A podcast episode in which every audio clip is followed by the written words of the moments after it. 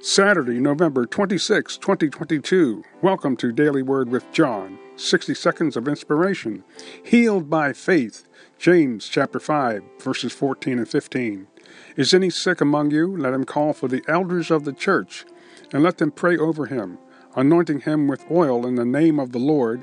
And the prayer of faith shall save the sick, and the Lord shall raise him up. And if he have committed sins, they shall be forgiven him. The healing power of God is for today. The blood of Jesus not only saves the sinner, it heals the sick, according to the Word of God. Hallelujah. We thank you for that mercy, grace, and love that's poured out, hallelujah, upon our hearts, minds, and souls today. Father God, in Jesus' name, we ask you to move on the lives of others, save the lost, heal the sick, and deliver those that are bound. All in the name of Jesus we ask it. Amen Amen.